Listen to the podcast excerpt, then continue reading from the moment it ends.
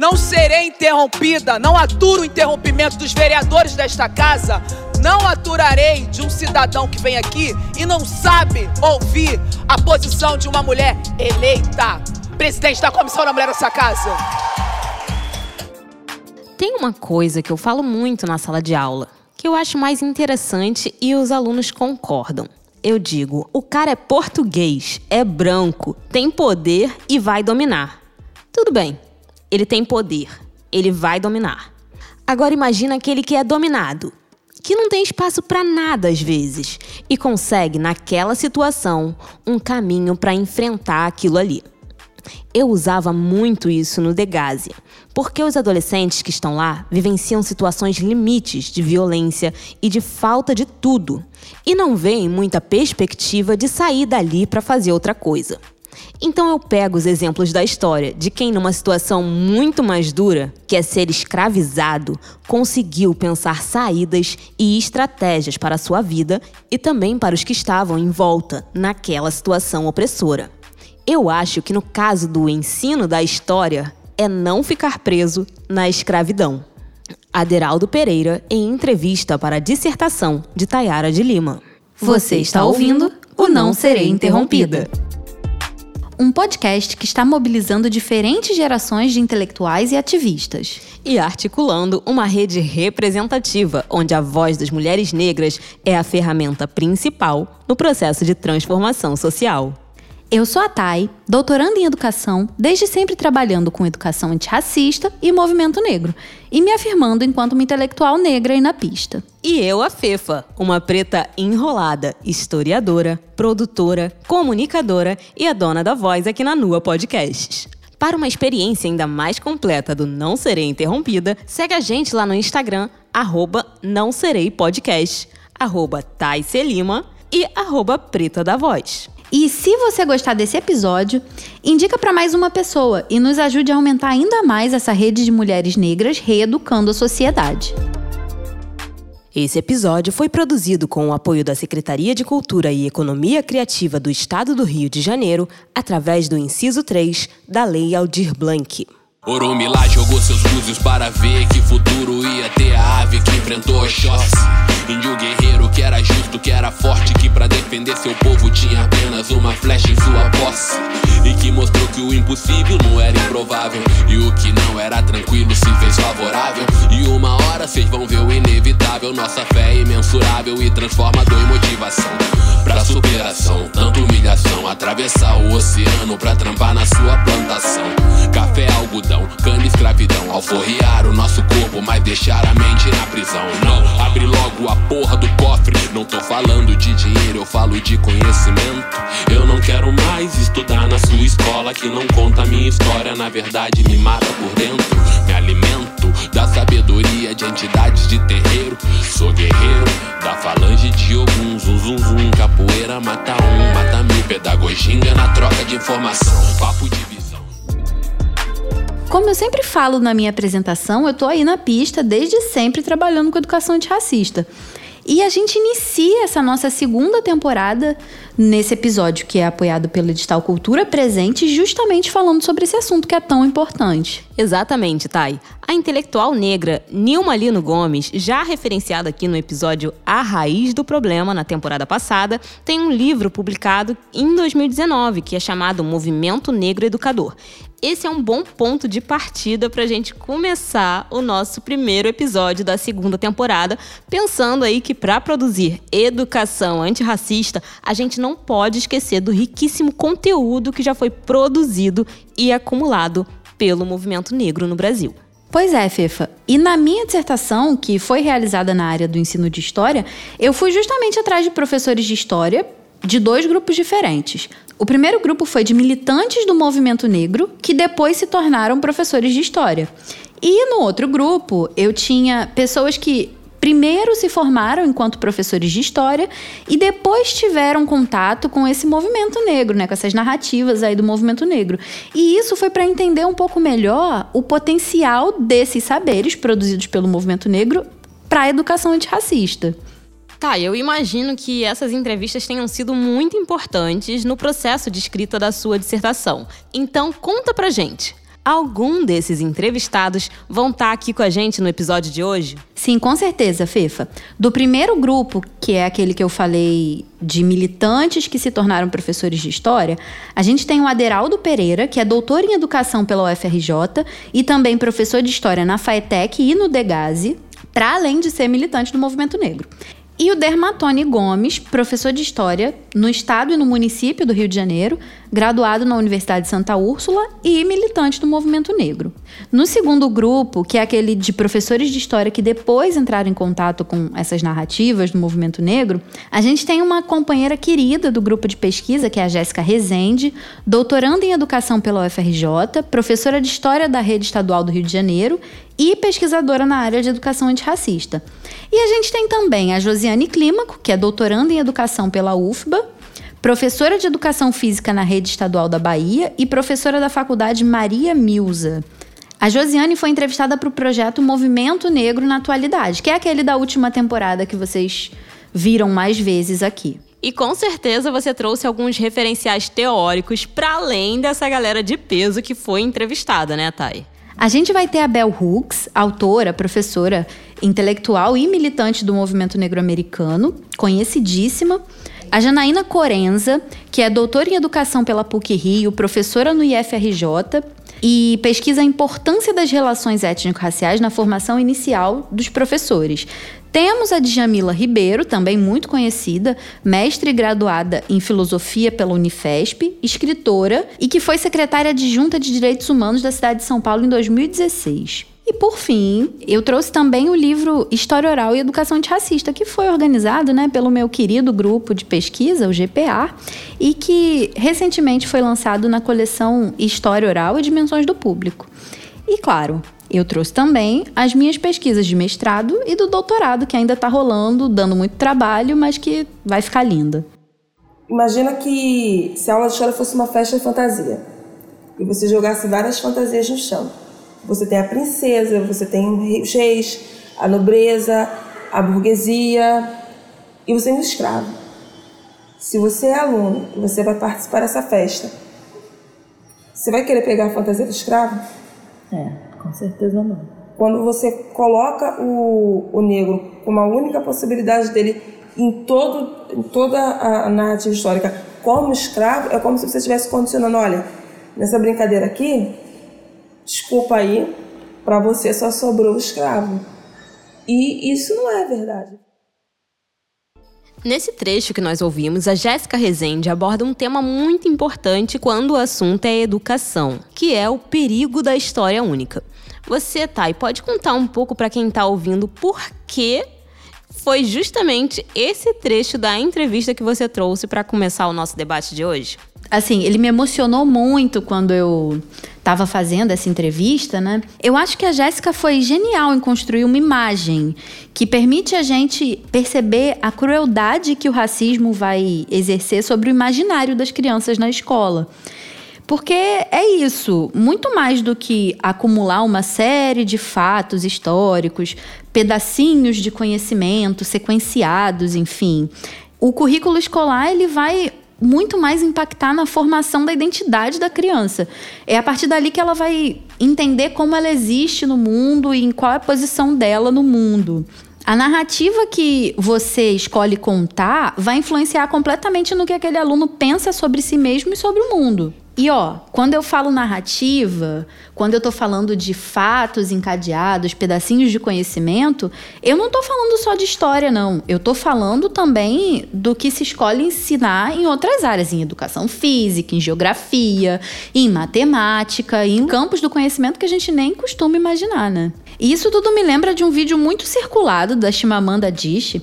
Ele era um TED Talks chamado O Perigo da História Única. Esse vídeo é super fácil de achar na internet. E nele, a Chimamanda vai mostrando pra gente, a partir da área dela, né, que é a literatura, o quanto as crianças são vulneráveis a uma história única, contada repetidamente a partir de um prisma só.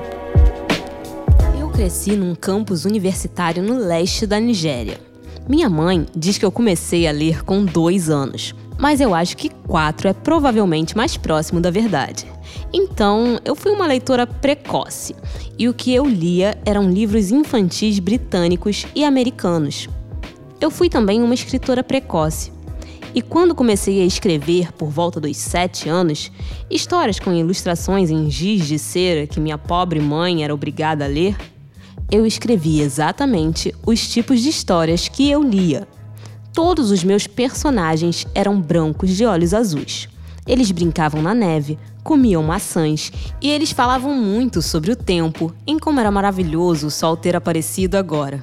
Apesar do fato que eu morava na Nigéria, eu nunca havia estado fora da Nigéria, nós não tínhamos neve, nós comíamos mangas e nós nunca falávamos sobre o tempo, porque não era necessário. A meu ver, o que isso demonstra é como nós somos impressionáveis e vulneráveis em face de uma história, principalmente quando somos crianças.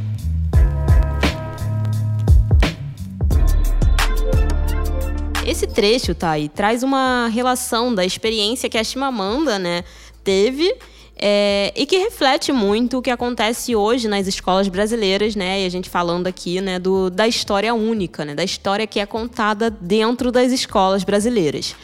Então, fala um pouco aqui para quem está ouvindo, como a gente pode comparar o que a Chimamanda trouxe com a realidade que a gente tem. A Chimamanda tá falando aí, Fefa, sobre como as histórias que ela lia na infância influenciavam a imaginação dela enquanto uma criança de 7 anos e construíam esse imaginário, né, em que ela vivia.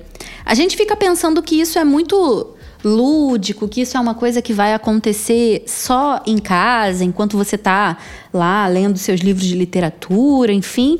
Mas acontece que na escola, todos os dias, em todas as disciplinas, tem alguém fazendo uma seleção de conteúdo, tem alguém escolhendo quais são os conhecimentos e quais são as histórias com que as crianças têm contato. Na grande maioria das vezes, a história contada e lembrem-se, história contada, eu não estou me referindo só à disciplina história, mas à seleção de conteúdos de todas as disciplinas. Voltando, na maioria das vezes, a história contada faz com que as crianças negras se sintam com aquele eterno papel do escravizado que a Jéssica praticamente desenhou pra gente, ou como a menina nigeriana que só escrevia sobre personagens brancos, de olhos azuis e na neve, porque esses eram os únicos referenciais que existiam no imaginário dela. E isso é um problema. No Brasil, existe a Lei 10.639, depois complementada pela 11.645, que obriga o ensino de história e cultura afro-brasileira e africana nas escolas públicas e particulares de educação básica em todo o país. E isso quer dizer o quê? Quer dizer que o seu filho, a sua irmã mais nova, seu sobrinho e principalmente você que está ouvindo e é professor ou professora, o seu aluno deveria estar tá aprendendo essas coisas. Meu Deus do céu, Tayara, mas eu não sei o que fazer. Primeiro, que bom que você chegou aqui então, né? Segundo, tem um documento de 2004 chamado Diretrizes Curriculares Nacionais para a Educação das Relações Étnico-Raciais e para o Ensino de História e Cultura Afro-Brasileira e Africana. O nome é gigante mesmo. Ele é facílimo de encontrar. Esse documento, ele é uma aula. Se você não sabe o que fazer, o primeiro passo é ir ali. É um documento completo, com muita influência do movimento negro na sua construção e que, além de te apontar um caminho, dá uma verdadeira aula sobre relações raciais no Brasil. E é com um trechinho desse documento que vocês vão ficar agora. Os diferentes grupos, em sua diversidade, que constituem o movimento negro brasileiro, têm comprovado quanto é dura a experiência dos negros de ter julgados negativamente seus comportamentos, ideias e intenções antes mesmo de abrirem a boca ou tomarem qualquer iniciativa. Tem eles insistido no quanto é alienante a experiência de fingir ser o que não é para ser reconhecido, de quão dolorosa pode ser a experiência de deixar-se assimilar por uma visão de mundo que pretende impor-se como superior e, por isso, universal, e que os obriga a negarem a tradição do seu povo. Se não é fácil ser descendente de seres humanos escravizados e forçados à condição de objetos utilitários ou a semoventes, também é difícil descobrir-se descendente dos escravizadores, temer, embora veladamente, revanche dos que por cinco séculos têm sido desprezados e massacrados. Para reeducar as relações étnico-raciais no Brasil, é necessário fazer emergir as dores e medos que têm sido gerados. É preciso entender que o sucesso de uns tem o preço da marginalização e da desigualdade imposta a outros, e então decidir que sociedade queremos construir daqui para frente. É aquele famoso aí é que tá a escola ela pode acabar criando ilusões de superioridade e de inferioridade. Então, essa organização dos conteúdos, dos conhecimentos, dos fatos, ela pode criar ilusões de inferioridade na população negra, nas crianças negras e ilusões de superioridade nas crianças brancas. Quando na real, o principal papel da escola é, explodir essas percepções de superioridade e de inferioridade. E isso tem muito a ver com os conteúdos, tem a ver com a história única e com qual narrativa a gente está contando, na física, na geografia, na matemática, mas isso também tem a ver, como a gente ouviu no trecho do documento, com a subjetividade, com o que tem dentro das crianças, com as emoções, com o que a gente sente, com os nossos medos, é, com as nossas neuras. E a gente precisa trabalhar é, essa dimensão também na educação. Então, e a gente volta aqui para aquela fala que nós ouvimos da entrevista da Jéssica Rezende, que representa de maneira bem objetiva como essa história única afeta a nossa realidade. Eu acabei de escrever um artigo junto com a Jéssica Rezende, que desenhou essa situação pra gente, e com a Fernanda, que já é conhecida de vocês da temporada passada, Fernanda Crespo, é, justamente sobre esse tema. O nome do nosso artigo é Narrativas Estéticas do Movimento Negro: Ver, Sentir e Viver o Antirracismo para explorar essa dimensão de como você vai estimular a sua sala de aula e os seus alunos a terem mais do que conhecimento histórico sobre uma narrativa diferente, mas para vivenciarem essa percepção. Nesse artigo, a gente vai falar sobre narrativas do movimento negro. O que são essas narrativas? São narrativas possíveis nas quais o movimento negro colocou o dedinho ali, atuou, influenciou, e por isso elas vão sensibilizar para o antirracismo. A gente trabalha lá com o teatro do oprimido, a gente trabalha lá com as novas narrativas dos museus, de como os museus estão tratando a história da população negra agora, comparativamente. E eu acho que esse é um caminho, sabe? O professor, ele precisa entender que ele não tem apenas o que está escrito no seu livro didático. Ele não tem apenas o que está prescrito no currículo mínimo. O professor, ele tem um mundo de possibilidades que foi afetada pelo movimento negro, um mundo de narrativas, inclusive as estéticas que a gente fala, né? Que podem ajudar no processo de fazer emergir as dores, as questões, as dúvidas dos alunos no caminho de uma educação que vai ser verdadeiramente antirracista e não no caminho de uma educação que vai continuar mantendo a nossa sociedade do jeito que tá, que a gente já percebeu que tá uma bosta. Até porque muitas vezes essa narrativa que é passada nas escolas não está contemplando nem representando aí as pessoas que estão aprendendo com aquela matéria, né? Escreva essas linhas sem medo de como você pode interpretar. Um chamado, tá tudo acordado, o bonde tá forte, nós veio cobrar. Do ouro ao conhecimento não vai ter lamento e eu vou te mostrar. Minha história é contada oralmente, não adiantou você querer apagar. De boca a boca nós vamos contando um levante e armando para dominar. Seus livros, seus filmes, sua casa, seus filhos e a televisão que você vê no seu lar. Mexendo com gente, plantando sementes, germinando mentes, logo vai brotar. Vai vir a floresta, não vou deixar fresta pra minha história você contestar. Entrei nas escolas e nas faculdades, igrejas não vão mais me silenciar. Aqui não é teu culto nem congregação, nessa mata fechada você não vai entrar. Fazendo esse alarde, pois não sou covarde, não vai nem dar tempo, o plano tá em ação. É ação direta, sai da minha reta, é mais do que só gritar revolução. Sou psicopreta, tomei sua caneta, sou bem mais que teta, bunda e corpão. Sou mente afiada, festa tá armada, fogos e artifícios, seguro rojão. Plou! E entrando agora no segundo bloco desse primeiro episódio da segunda temporada do Não Serei Interrompida, a gente traz aqui a contribuição da Josiane Clímaco. E aí, voltando a essa questão da, da militância, eu entendi que a única forma de falar sobre a nossa história africana e afro-brasileira a partir da educação física só se daria através das práticas corporais.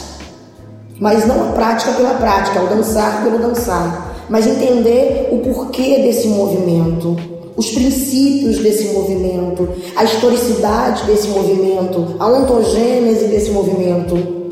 Então, a minha militância ela parte solitária através disso, porque eu não tinha professores, muito menos de educação física e muito menos de outras áreas do conhecimento que tivessem essa perspectiva que eu tinha.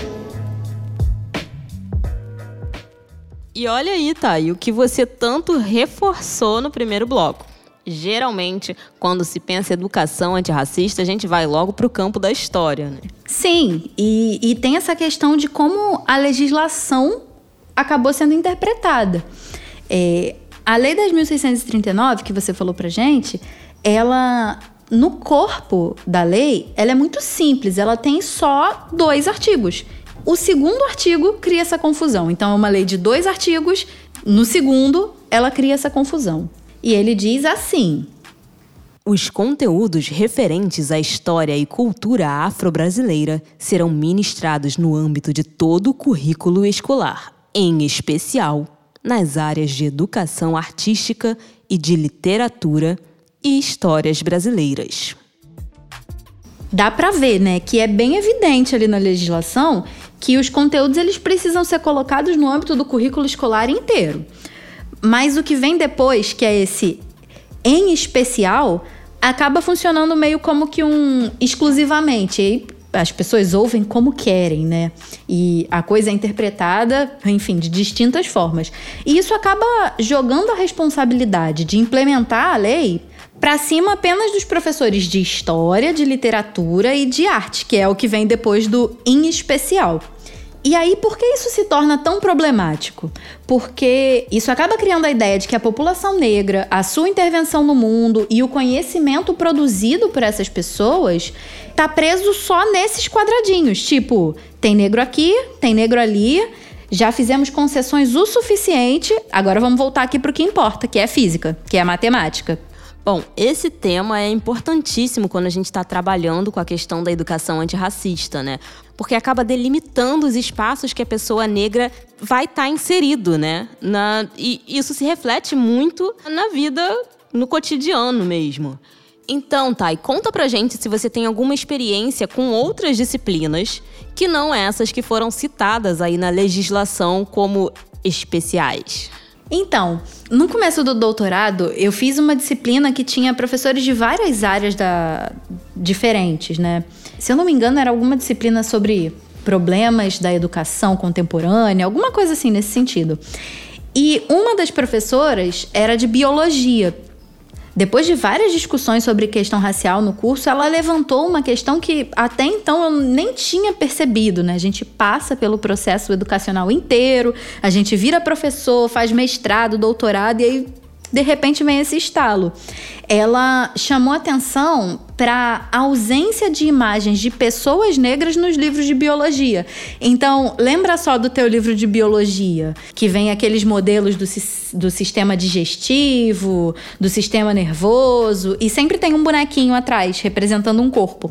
Esse bonequinho sempre é branco. Sempre é branco. E aí, isso pode parecer nada. Isso pode parecer uma besteira. Mas isso tem um impacto muito grande no imaginário. Então, ela foi chamando atenção para alguns impactos que isso podia ter. Por exemplo, isso vai normatizar o branco no imaginário da criança como o representante legítimo da espécie humana. Então, isso vai criar aquela história única nos livros didáticos. Quando ele olha, quando ele pensa no sistema digestivo, ele vai pensar naquele corpo universal representado no livro dele. Quando ele pensar no sistema respiratório, vai pensar que é o sistema respiratório representado por um corpo universal branco que estava no livro, e assim por diante. E uma outra coisa que isso faz é que, pouquinho a pouquinho, bem silenciosamente, isso vai é, criando uma imagem de desumanização para o sujeito negro. Então, se o legítimo representante da espécie humana, o humano universal, é o branco representado naquele livro didático, o que é o sujeito negro? Por que, que o sujeito negro não é um humano universal? E aí, não é uma coisa direta, não é uma coisa que o livro didático está falando a pessoa negra não é um ser humano. Não é isso que o livro didático de biologia está falando. Mas ele vai construindo lá, como a Chimamanda falou, um imaginário e vai afetando a criança e vai criando isso no imaginário dela. E aí ela vai crescer com essa percepção. E aí eu te pergunto, Thay, se os corpos negros não estão nos livros didáticos, onde que eles estão?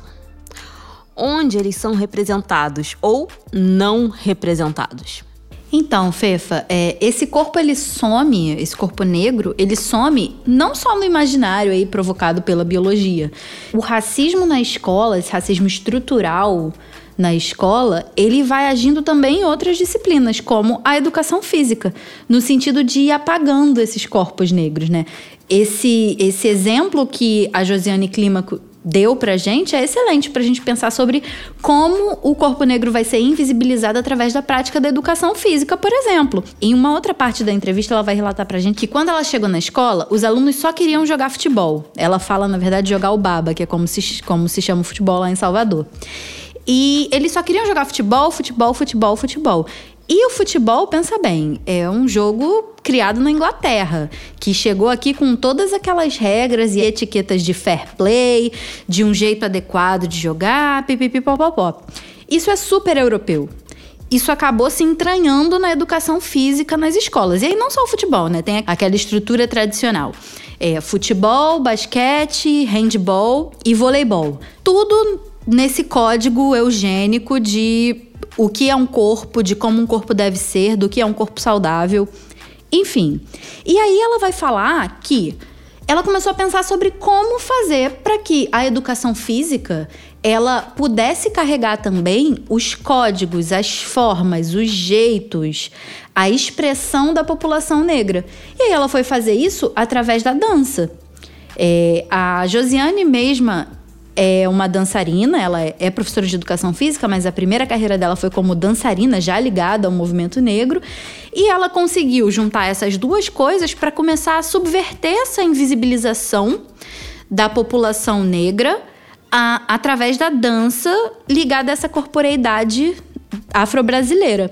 Então, onde estão representados e onde não estão representados esses corpos? A educação física, ela não se criou assim na escola a partir do nada, não foi uma geração espontânea, pum, educação física é isso. Se você pensar que o Ministério da Educação, lá do Capanema, lá da década de 30, era na realidade o Ministério da Educação e Saúde, você começa a perceber que a escola foi pensada na realidade para moldar esse cidadão, né? Até hoje essa é a ideia da escola, construir o cidadão para o mundo. Qual era o cidadão que se queria construir a partir de um ministério que era da educação e da saúde? Era um, uma educação eugênica, porque, inclusive, a grande maioria dos pensadores dessa época eram pensadores declaradamente eugenistas.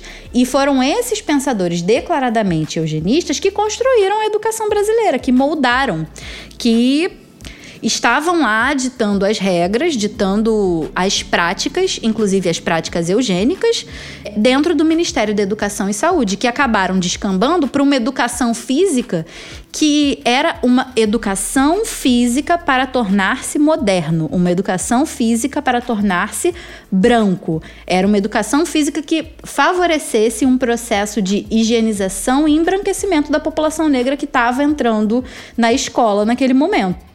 Bom, a gente começou esse debate aqui falando sobre a confusão que a Lei 10.639 traz aí quando fala, né, sobre o especialmente, né, que o ensino de cultura afro-brasileira e africana, eles precisam ser especialmente trabalhados no campo das artes, da literatura e da história, né? A gente não trabalhou todas as áreas aqui, trouxemos um pouco sobre biologia e educação física, mas tem gente pensando sobre isso nos mais diversos campos do conhecimento. Então eu deixo aqui algumas sugestões de nomes de pessoas que pensam sobre educação antirracista na matemática e na física. São elas Rita Cineia Menezes Silva, Dora Cirino Leal Coutinho e Janaína Corenza. Bom, as referências completas desses trabalhos a gente vai divulgar lá no nosso Instagram ao longo da semana.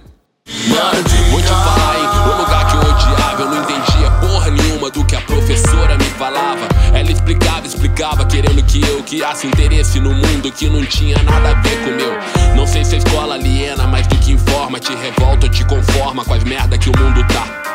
Nem todo livro, irmão, foi feito para livrar. Depende da história contada e também de quem vai contar. Pra mim contaram que o preto não tem vez. O que que o hip hop fez veio e me disse o contrário. A escola sempre reforçou que eu era feio. O hip hop veio e disse: Tu é bonito pra caralho. O hip hop me falou de autonomia.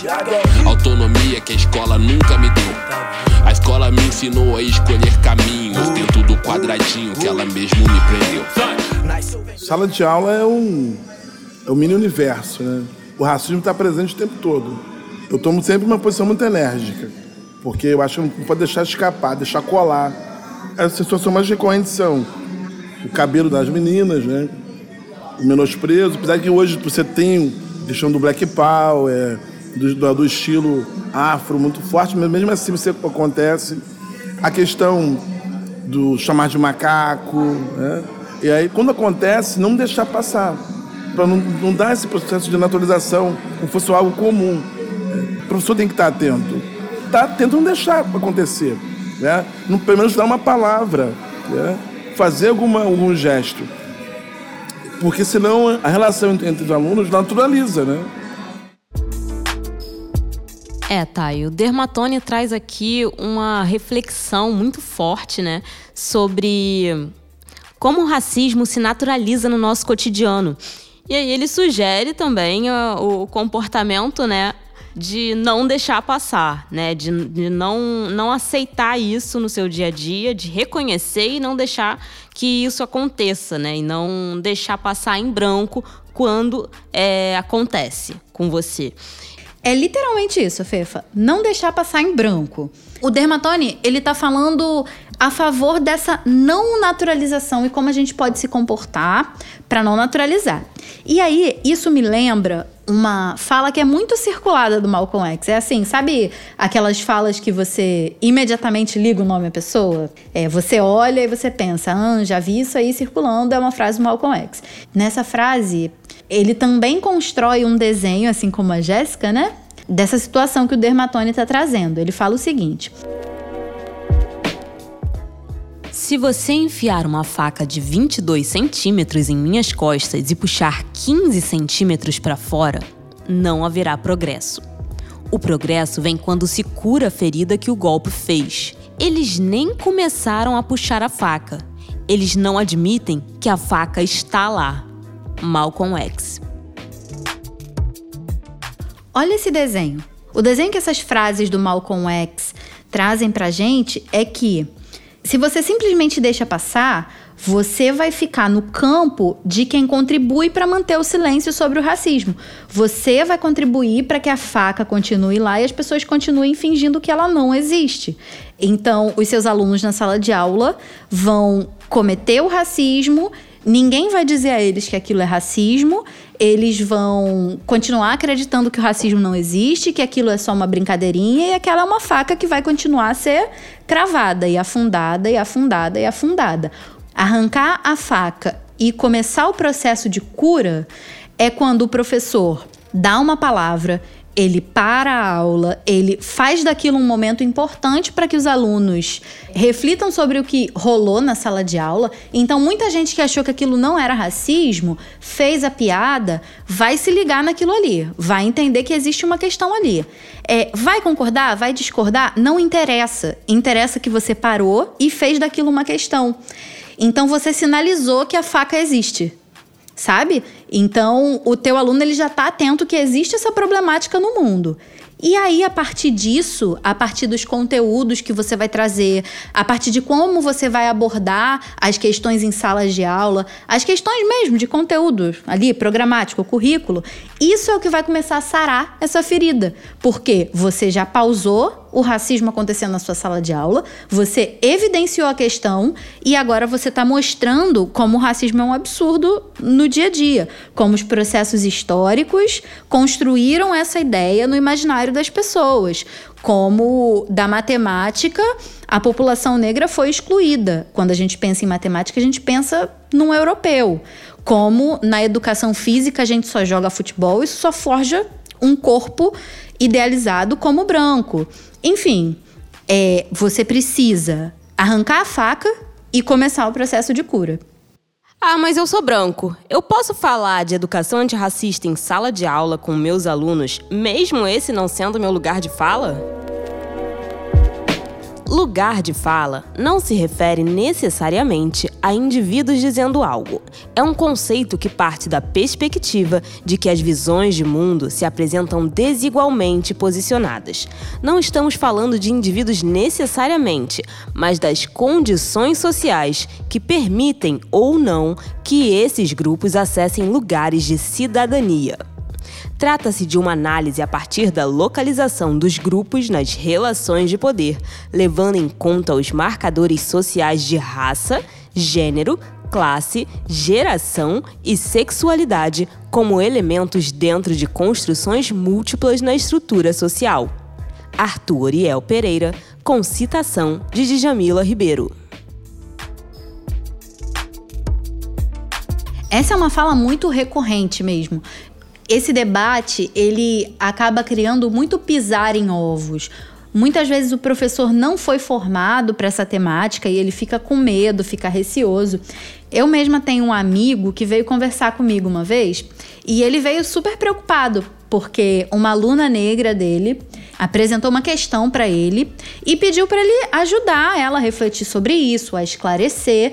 E era uma questão que tinha muito a ver com, inclusive com um tema que a gente discute aqui, que era feminismo negro, que era questão de gênero junto com questão racial. E aí ele veio me perguntar: Poxa, Tayara, você acha que do lugar que eu ocupo, de onde eu tô, como um homem e tal, eu posso falar com ela sobre isso? E aí tem duas questões que a gente precisa ressaltar aí. A primeira é essa coisa do lugar de fala, né? Eu posso falar com ela sobre isso a partir do meu lugar de fala, se a gente pensar o lugar de fala lá a partir da categoria da de Jamila Ribeiro, que é inclusive uma categoria muito mal interpretada, a gente vai perceber que pensar lugar de fala tem a ver com o fato de que todo mundo tem um lugar de fala. O sujeito branco, ele tem um lugar de fala. Ele fala a partir do lugar da branquitude. A mulher negra tem um lugar de fala. Todo mundo tem, você fala de algum lugar. O lugar de fala tem a ver com o ponto de onde você está falando, quais são as estruturas que te cercam, com quem você se relaciona, com quem você não se relaciona, quais são as opressões que pesam em você. O que você não pode fazer é falar pelo outro. Você não pode, da sua posição de homem branco, falar sobre as experiências da mulher negra a partir do ponto de vista dela. Nunca vai poder, nunca poderá. Mas isso não quer dizer que você não pode falar sobre raça. Porque discutir relações raciais é uma coisa que implica em toda a sociedade, todo mundo está envolvido nisso. O racismo não existe só por causa da população negra. Todos os lugares de fala, todas as posições sociais, todos os sujeitos sociais que estão jogando aí o jogo da vida, eles estão implicados nessa questão e eles podem falar a partir de um lugar. E aí, isso pesa ainda mais quando você é um professor, porque não existe um tópico do qual um professor possa se furtar se ele for levantado em sala de aula. O professor está ali para desenvolver esse papel de formar aquele aluno, de formar a subjetividade, de criar um imaginário que seja saudável. Então, imagina se você não pode falar. É, você é um homem negro, então você não pode falar de feminismo negro com a sua aluna que veio demandar isso, porque você é um homem negro. Quem tem que falar isso é uma mulher negra. Então, ao invés de possibilitar que uma discussão se fortaleça na sociedade, você vai quebrar um elo, você vai impedir aquela discussão de circular. E enquanto professor, a gente não tem que impedir essa discussão de circular. A gente tem que fazer com que ela circule cada vez mais. Thay, mas e quando as pessoas que têm por tarefa o ensino para a formação de outras pessoas, ou seja, os professores, não entendem seu próprio lugar de fala e não sabem como trabalhar temas a partir desse lugar e acabam por se apropriar dos lugares de fala dos outros? Então, a primeira questão é olhar para si mesmo, é se enxergar como uma parte desse processo. A Bell Hooks, que a gente também usa muito aqui, né, no podcast, ela tem um livro que é, assim, é tipo uma cartilha para os professores que querem se inserir nesse debate de relações raciais. O nome do livro é Ensinando a Transgredir: A Educação como Prática da Liberdade. Nesse livro tem um capítulo em que ela diz que os professores eles devem ter um compromisso ativo com seu processo de autoatualização. Então, o que isso quer dizer? O professor sabe, 20 anos de sala de aula, 10 anos de sala de aula, é, massacrado pelas políticas do governo, com baixo salário, enfim, com todas as coisas que acabam paralisando aquele sujeito em sala de aula, porque a gente não pode fingir que ser professor aqui é um mundinho ideal em que você pode fazer tudo. Não, não é isso. Mas esse professor, diante de todas essas dificuldades, ele acaba, sabe, congelando a sua identidade, a sua subjetividade naquela prática do cotidiano. É o que a gente estava conversando mais cedo, Fefa, que o cotidiano acaba embotando, sabe? Você acaba fazendo aquilo sempre do mesmo jeito, do mesmo jeito, do mesmo jeito, porque você já se acostumou a fazer desse jeito. E porque o caos está tão grande em volta de você que você continua fazendo desse jeito. Só que o, o que a Bell Hooks vai propor é quebrar com esse ciclo de repetição a partir dessa autoatualização. E como é que a gente pode trazer isso pra gente? E aí a gente sabe que é difícil, mas a gente também tem que pensar lá, como a Nilma Lino Gomes falou no Movimento Negro Educador, que o movimento negro ele tem um papel fundamental para ajudar a gente é, a quebrar esses ciclos. Não precisa ser a partir de uma leitura muito difícil e de uma bibliografia muito rebuscada. Pode ser a partir de coisas que estão acontecendo ao nosso redor, dessas narrativas do movimento negro que vão sendo tocadas e que estão muito fortes na nossa vida e do nosso cotidiano. A gente precisa olhar. Enquanto a luta estrito senso pelo fim do racismo no Brasil produz conquistas objetivas como a Lei 10.639-3, o Estatuto da Igualdade Racial e a política de cotas raciais para a universidade e cargos públicos, emana desse processo um fluxo de códigos e de significados. A cultura de luta antirracista, que circula não apenas a partir da ação direta de um militante, mas encontra vigoroso meio de circulação através das mais diversas narrativas do movimento negro no Brasil. Esse é o fluxo do ver, do sentir e do viver o antirracismo. A partir dele, não se produzem necessariamente novos quadros de militância negra. No entanto, é no contato com a cultura de luta antirracista que são possibilitadas outras dimensões de reeducação da sociedade, que não apenas aquelas relacionadas a conquistas objetivas e institucionais, a partir desse contato que surgem figuras tais quais a aluna negra na sala de aula que deixa o cabelo natural porque acompanha alguma youtuber negra na internet. O menino que para de raspar a cabeça para esconder o cabelo afro. Pais que educam seus filhos para conviver melhor com a questão racial.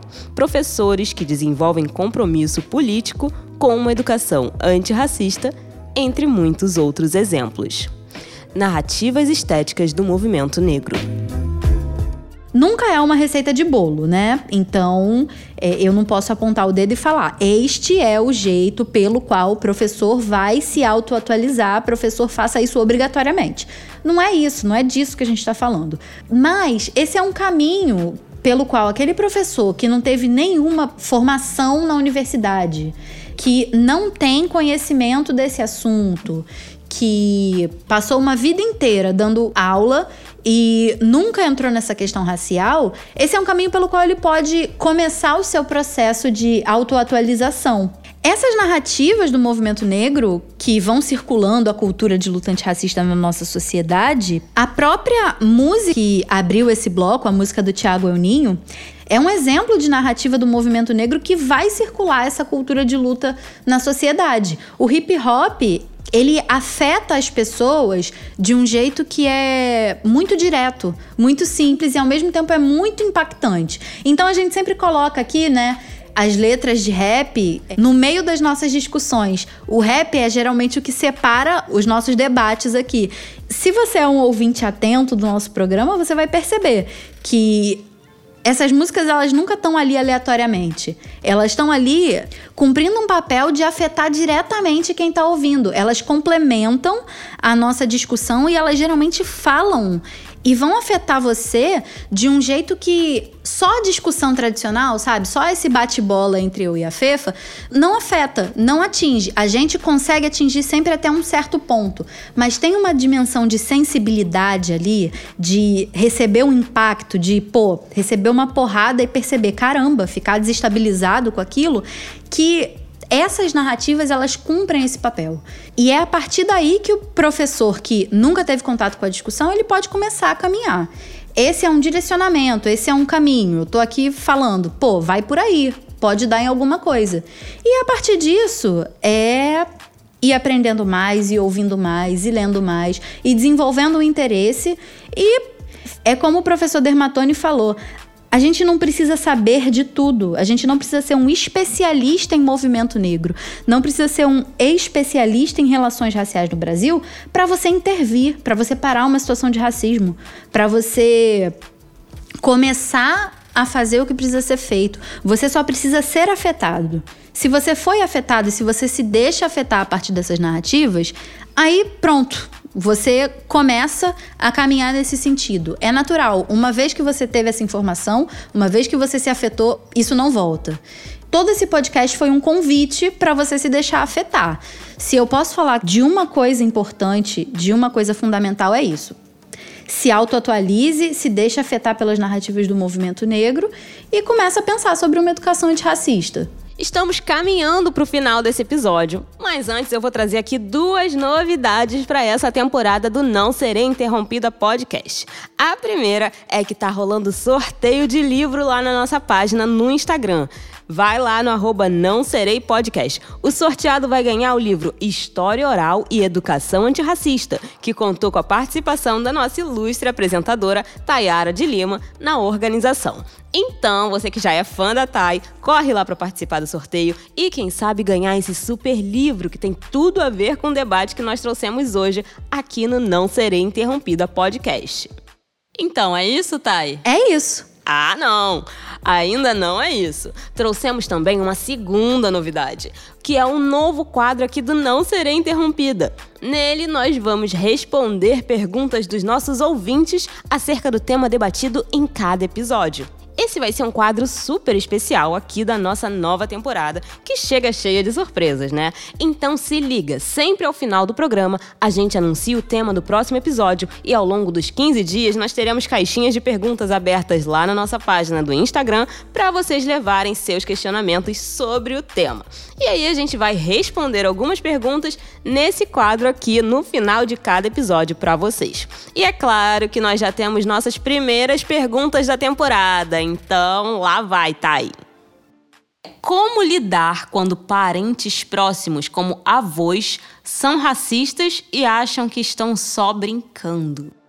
Caramba, que pergunta, né? Família. Família é isso. Família é esse tipo de coisa. E avô, um negócio que, tipo, 50, 60, 70 anos, é mais isso ainda, né? Mas enfim, vamos lá. A primeira coisa, focar na criança, sabe? A criança é o centro disso. É, é ali que a gente precisa proteger, é ali que a gente precisa moldar, é ali que a gente precisa ensinar a se defender. Então, o Emicida ele conta aquela historinha, né, de quando ele foi escrever o primeiro livro infantil dele, que a Elisa Lucinda chegou para ele e falou: Mas meu camarada Emicida, é, a gente precisa chegar antes na vida dessas pessoas. E aí o Emicida faz uma piadinha que ele fala: Caramba, eu cheguei quando deu. Mas aí ele, tipo, pegou isso e sacou que chegar antes não era, tipo, chegar antes no tempo, era chegar antes na idade, tipo. Quando ele faz rap, ele tá falando com um camarada que já tá ali, 15, 16, 17. Mas, tipo, a criança começa a sofrer racismo desde pequenininha. É uma coisa que tá na nossa sociedade, na sociedade inteira, inclusive nos avós. E aí, essa é a questão. Olha para a sua criança, para aquela criança que você tem ali e começa a mostrar referenciais positivos. É, ser negro precisa chegar para aquela criança primeiro como alegria, como dádiva, como meu Deus, eu sou uma pessoa negra, que orgulho, e não como meu Deus, que drama, eu sou negro, racismo e tananã. Então, o foco é esse. E aí as relações familiares é aquilo. Você pode intervir nessa relação com esse avô? Você tem essa liberdade? Você tem essa entrada? Isso vai ser efetivo? Isso vai melhorar ou vai piorar a vida daquela criança? Essa é uma questão que cada pessoa precisa analisar o seu contexto. Foco na criança, foco em negritude chegar como dádiva e não como desgraça. Bom, e acho que o mais importante aí, Thay, é a gente ressaltar que uma educação antirracista ela não começa na escola, né? Ela começa dentro de casa e se os avós, por exemplo, como é citado aqui, não compreendem isso, o importante é que os pais consigam fazer com que a criança entenda para que ela seja crítica ao próprio avô, né? Também. E aí a gente constrói assim uma, um, um caminho que vai levar esses avós a entenderem, compreenderem um pouco mais sobre como eles estão sendo ou por que eles estão sendo racistas. Mas vamos agora para nossa segunda pergunta. Eu queria saber um pouco mais sobre educação antirracista e interseccionalidade. Caramba, olha essa perguntinha. Olha essa palavrinha, né? Interseccionalidade, uma palavrinha que você olha. Bom, não é uma pergunta. Essa aqui é melhor ainda, né, Taia? Para você só falar. Adoro, adoro. Adoro questões para poder falar pra caramba. Essa já começa com uma palavrinha aí que nem todo mundo conhece, né? Meio difícil, meio grande, que é interseccionalidade. Interseccionalidade é um nome bonito, para um pensamento que já existe há muito tempo. Lélia Gonzalez já falava isso, que existia uma condição específica de mulheres negras e pobres. Então, interseccional é uma coisa que pensa em tudo isso, né? Não é só uma questão de raça, é uma questão de raça, gênero e classe tudo junto. Quando a gente pensa em educação antirracista e interseccionalidade, tem um trecho de uma música, eu acho que é o segundo Poetisas no Topo, e esse trecho é muito bom, acho que tem tudo a ver com interseccionalidade. Não há mais espaço para nenhum tipo de preconceito. Ou você tá com a gente, ou você tá contra.